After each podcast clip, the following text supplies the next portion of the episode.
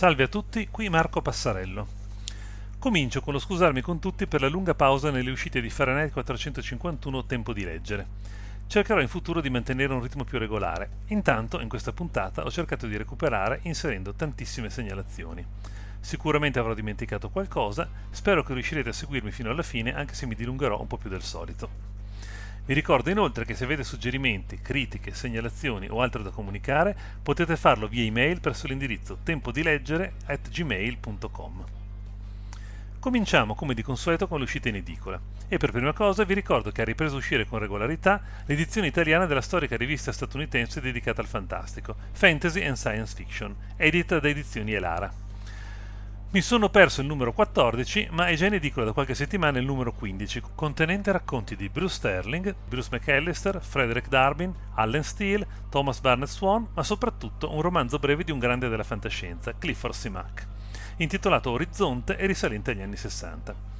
Vi ricordo che la rivista esce solo su carta, non in ebook, e che, pur essendo distribuita in edicola, è piuttosto difficile da trovare. Quindi, se la desiderate, è meglio che vi mettete d'accordo con il vostro edicolante è uscito anche un nuovo numero di Robot ed è un numero molto speciale. Segna infatti il quarantennale della rivista che fu fondata nel 1976 da Vittorio Curtoni, interruppe le pubblicazioni nel 79 per poi riprendere nel 2003 pubblicata da Delos Books. Altra particolarità di questo numero è che contiene il racconto vincitore del premio Robot, e cioè Diesel Arcadia di Emanuela Valentini, una scrittrice da tenere d'occhio visto che quest'anno è anche tra i finalisti del premio Urania. Gli altri racconti italiani sono di Alain Voudi, Valentino Peirano e della celebre scrittrice noir Alda Teodorani, mentre i racconti stranieri sono della, scritt- della scrittrice canadese di origini libanesi Amal E. Motar e di Elizabeth Beer. Venendo invece alle collane d'edicola Mondadori, per Urania è appena uscito un titolo veramente interessante, Rapporto sulle atrocità dello scrittore scozzese Charles Stross, si tratta del primo romanzo della famosa serie The Laundry, cioè La lavanderia, che mescola fantascienza, horror di tipo Lovecraftiano e spionaggio, che all'estero è popolarissima, con addirittura otto romanzi pubblicati, mentre da noi non era finora uscito nulla. Questo romanzo esce così con 12 anni di ritardo, speriamo che Urania colmi presto il distacco pubblicando anche i successivi. Su Urania Collezione, invece, la collana dedicata ai romanzi d'epoca, abbiamo I mondi dell'ignoto di Bob Shaw, romanzo che chiude la trilogia del mondo e sopramondo, i cui primi due titoli erano Sfida al cielo e Attacco al cielo, ma è comunque leggibile singolar- singolarmente. Vi ricordo inoltre che il mese scorso Urania ha pubblicato un romanzo italiano, La terza memoria, scritto da Mike Ombrellini, già vincitore del premio Urania nel 2011 col romanzo Il Re Nero, e autore inoltre della saga dei Necronauti. Non è più in edicola, ma lo trovate comunque come ebook, così come i due precedenti titoli citati. Passiamo ora ai libri usciti in libreria libri cartacei, ma badate bene, di solito disponibili anche in ebook, tranne nei casi che eh, segnalerò espressamente. Indiscutibilmente l'uscita di maggior rilievo è quella di Embassy Town di China Mieville, pubblicato da Fanucci. Si tratta di un romanzo recente, uscito in Gran Bretagna solo 5 anni fa e molto apprezzato da pubblico e critica. Parla, tra le altre cose, di una razza di alieni che parla un linguaggio usando due bocche contemporaneamente e pertanto l'unico modo per gli umani di comunicare con loro è allevare persone geneticamente modificate per possedere una seconda bocca. Mieville è uno degli autori di punta della fantascienza contemporanea e ci fa molto piacere vedere che viene tradotto anche da noi senza enormi ritardi. Altro titolo di notevole importanza pubblicato da Fanucci è Rosso di Marte di Kim Stanley Robinson. Si tratta del primo volume di una trilogia di romanzi che raccontano diverse epoche della colonizzazione e terraformazione di Marte. Un'opera molto apprezzata da cui si vocifera stia per essere tratta una serie televisiva. In Italia era uscito solo il primo volume, che ora Fanucci ripubblica nella stessa traduzione di allora. Contiamo che prima o poi escano anche gli altri due. L'editore Zona 42 invece ha appena pubblicato il suo romanzo italiano di quest'anno, che si intitola Real Mars, L'autore, Alessandro Vietti, ha già pubblicato due romanzi per, Editrice Nord negli anni 90, oltre a vari racconti, ed è ben conosciuto nel mondo del fandom. Il libro parla, come si può immaginare, di una spedizione verso Marte, che è però di tipo particolare. È infatti finanziata dalla, tele- dalla, televisione e viene perciò trasmessa costantemente in diretta come se fosse un reality show. un modo molto originale di mescolare la fantascienza di viaggi spaziali a quella di analisi sociologica. Ne parleremo sicuramente in una delle prossime edizioni per parlarne più approfonditamente. E ora una buona notizia. Dopo una lunga pausa, la collana Odissea di Delos Books torna finalmente a pubblicare titoli anche in edizione cartacea, uno straniero e l'altro italiano. Il titolo estero è L'uomo che vendette la luna di Cory Doctorow. L'autore è noto per il suo attivismo politico nel campo dei diritti digitali, non meno che per la sua fantascienza.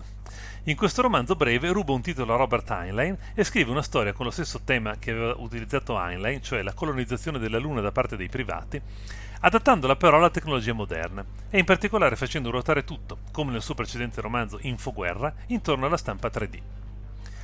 Il titolo italiano è invece Mondi senza tempo di Francesco Troccoli, che conclude la trilogia cominciata con Ferro 7 e proseguita con Falsi Dei.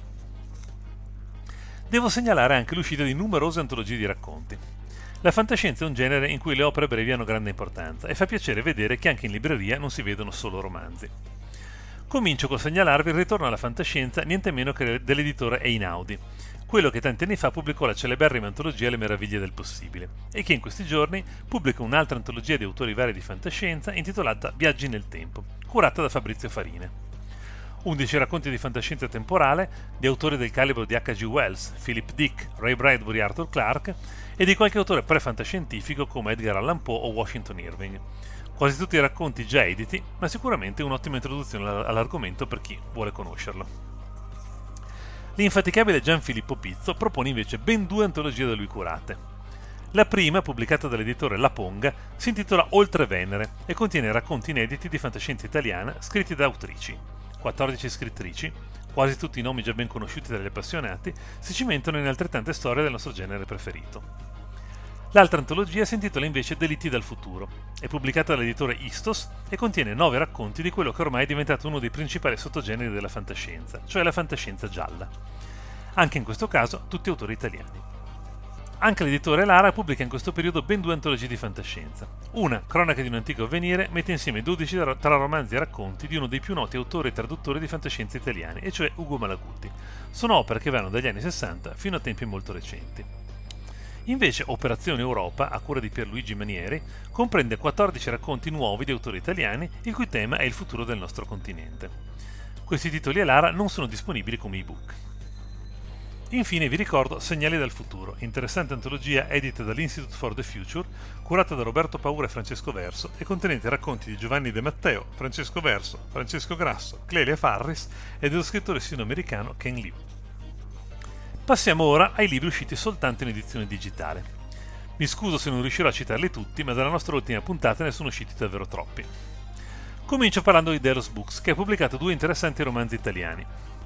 Nelson di Giulia Abate è una storia ambientata appunto ai tempi del famoso ammiraglio, che condisce quella che potrebbe essere una normale avventura marinaresca con un pizzico di fantascienza temporale. Lungo la notte di Fabio Centamore è invece un noir fantascientifico ambientato in Sicilia dopo, dopo che l'Italia del futuro si è disunita. Non possono citare anche un'autentica chicca, il racconto Il cerchio di paglia, in cui Lanfranco Fabriani si cimenta addirittura con una storia dell'inquisitore Eimerich, il personaggio creato da Valerio Evangelisti. Direi che leggerlo è praticamente un obbligo per gli appassionati. Segnala inoltre, sempre per Delos Books, anche le ristampe in ebook di due romanzi italiani che a mio avviso si possono annoverare tra i migliori. Nelle nebbie del tempo di Lanfranco Fabriani, seguito di Lungo i vicoli nel tempo, e Nessun uomo è mio fratello di Clelia Farris, tra l'altro alla ribalta in questo momento perché finalista al premio Urania.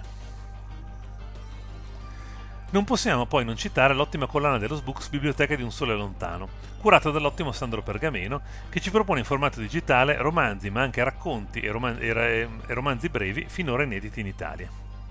Impossibile questa volta citarli tutti, mi limito a ricordare I canti dell'estate, racconto scritto dal grande Robert Silverberg negli anni 50, La stanza delle anime perdute, romanzo di Christine Catherine Rush del 2008 appartenente al ciclo del Diving Universe, e infine La caldera della buona sorte, racconto lungo di Robert Reed appartenente al ciclo della grande nave. Vengo ora a Future Fiction, casa editrice che si è specializzata nel valorizzare autori di fantascienza anche al di fuori del mondo anglosassone Infatti tra le sue proposte più recenti ci sono un autore cinese, Chen Qiufan, con Racconto l'Eterno Addio, e un'autrice russa, Ekaterina Sedia, con Larisa Komarova trova l'amore. Ma non dobbiamo dimenticare anche Gesù Cristo rianimatore, una raccolta di tre racconti del noto autore di fantascienza scozzese Ken MacLeod. Concludo la parte dedicata agli ebooks con Acheron Books, editore italiano specializzato nel pubblicare titoli italiani anche in lingua inglese per il mercato internazionale, e che ora ha lanciato una collana di racconti in ebook intitolata Eufemia, di cui sono usciti i primi due titoli. Uno è La macchia, una storia di Maurizio Cometto tra il fantascientifico e il fantastico puro, in cui una misteriosa macchia appare nel cielo di un paesino italiano. L'altro titolo è Ant Chamber, un racconto di Laviti Dar sull'anticamera dell'inferno, presentato in un'edizione che contiene sia il testo originale inglese sia la traduzione in italiano. Di Laviti Dar abbiamo motivo di parlare ancora. Per motivi di spazio in questa puntata recensirò in modo più approfondito un solo libro invece dei soliti due, e si tratterà appunto di Wolf di Laviti Dar, pubblicato da Frassinelli. Tidar è un autore di origine israeliana, ma che attualmente vive nel Regno Unito. In Italia era già stato pubblicato un suo romanzo da Gargoyle, Osama, che da noi ha preso il titolo di Wanted. Anche questo romanzo, Wolf, ha il titolo cambiato. In originale, infatti, si intitolava A Man, A Man Lies Dreaming, un uomo dorme e sogna. Tidar è un autore profondamente influenzato da Philip K. Dick, e in particolare dal romanzo che molti considerano uno dei suoi capolavori, The Man in the High Castle, noto da noi come La svastica sul sole e con altri titoli in cui, come forse ricorderete, Dick descrive un mondo in cui le potenze dell'asse hanno vinto la seconda guerra mondiale e gli Stati Uniti sono sotto controllo della Germania e del Giappone. Tidara è specializzata in questo tipo di narrativa controfattuale. Per esempio, nel già citato Osama, descrive un mondo in cui Osama Bin Laden non è un terrorista, ma un personaggio immaginario, un eroe da romanzo. In Wolf, anche Tidar come Dick affronta il periodo della seconda guerra mondiale, proponendocene una versione modificata. Qui infatti i nazisti sono stati sconfitti prima del tempo, un colpo di Stato li ha infatti scacciati dalla Germania, che è diventato uno Stato comunista. Wolf è un personaggio importante del partito nazista, non vi dico chi, anche se in realtà è facilissimo intuirlo fin dalle prime pagine, che è fuggito in Gran Bretagna dove lavora come, come investigatore privato e per vivere è costretto ad accettare lavori proprio da quegli ebrei che tanto disprezza. Lo vedremo quindi cercare di condurre un'indagine nell'ambiente degli ex nazisti rifugiati a Londra, proprio nel momento in cui il partito fascista britannico di Oswald Mosley, personaggio realmente esistito, sta prendendo il potere sfruttando la paura del comunismo e sta aizzando la popolazione contro gli stranieri immigrati, che però non sono gli ebrei, bensì tedeschi. In questo libro Tidar compie un'operazione molto intelligente, mostrandoci come sia un'illusione quella di poter attribuire a singoli uomini le colpe degli orrori della storia. I meccanismi dell'ingiustizia sono sempre gli stessi, agiscono collettivamente e si ripetono sempre uguali. L'idea geniale del libro è quella di prendere un nazista che non si redime, non è affatto cambiato, ma semplicemente in diverse circostanze diventa un perdente, un uomo per cui non possiamo non parteggiare almeno un po' mentre lo vediamo cadere sempre più in basso. Quella di Tidar è una, un'ucronia molto documentata, con l'apparizione di un gran numero di personaggi storici e che affronta anche un tema molto interessante, e cioè se esiste un modo giusto e un modo sbagliato di narrare lo sterminio degli ebrei. Tidar ne parla in un dialogo immaginario tra Primo Levi e un suo compagno di campo di concentramento, l'uomo che nel titolo originale del libro dorme e sogna, e sogna proprio il mondo ucronico in cui il romanzo si svolge, che è riempito di fantasie sadomasochiste. Tidar sembra volersi ribellare a una rappresentazione sacralizzata degli eventi storici, ricordandoci che ogni evento, anche il più terribile, è il risultato di pulsioni umane. L'unico difetto di Wolf è che, è che è talmente geometrico nella sua costruzione da risultare forse un po' prevedibile, ma è un difetto veniale che non mi impedisce di consigliarvi il libro. Ci rimangono ancora alcune segnalazioni da fare. Dedichiamo un po' di spazio anche a un saggio molto noto che viene ristampato in una nuova traduzione. Si tratta di Io sono vivo e voi siete morti, biografia di Philip K. Dick dello, sp- dello scrittore francese Emmanuel Carrère. Già apparso per i tipi di teoria e di hobby and work, questo libro, che racconta la vita di uno dei più noti autori di fantascienza da un punto di vista molto personale, viene ora pubblicato da Delphi in una nuova traduzione. Un veloce salto anche nel campo del fumetto per ricordarvi l'uscita di Andromeda, graphic novel disegnato da Simone Messeri e sceneggiato da Diego Bortolozzo, traendolo da un proprio racconto, pubblicato da Edizioni Imperium, solo in ebook. Infine concludiamo la nostra lunghissima carrellata con due titoli di romanzi ai confini della fantascienza. 2084 alla fine del mondo di Boalem Sansal, edito da Neri Pozza, è, come si vede già dal titolo, una versione di 1984 di George Orwell aggiornata a nuovo millennio per la precisione ambientati in un paese in cui il controllo mentale della popolazione non è esercitato attraverso un partito-stato come nel romanzo di Orwell, ma attraverso una religione molto simile a quella islamica. L'autore è uno scrittore algerino con un passato d'alto funzionario governativo, le cui intenzioni di critica al presente appaiono manifeste. Dall'editore EO ci arriva invece Globalia, romanzo che parla di una società del futuro apparentemente perfetta, dove tutti sono ricchi e felici, costruita però sotto enormi cupole che lasciano fuori ampie zone, ampie zone della terra lasciate alla barbarie.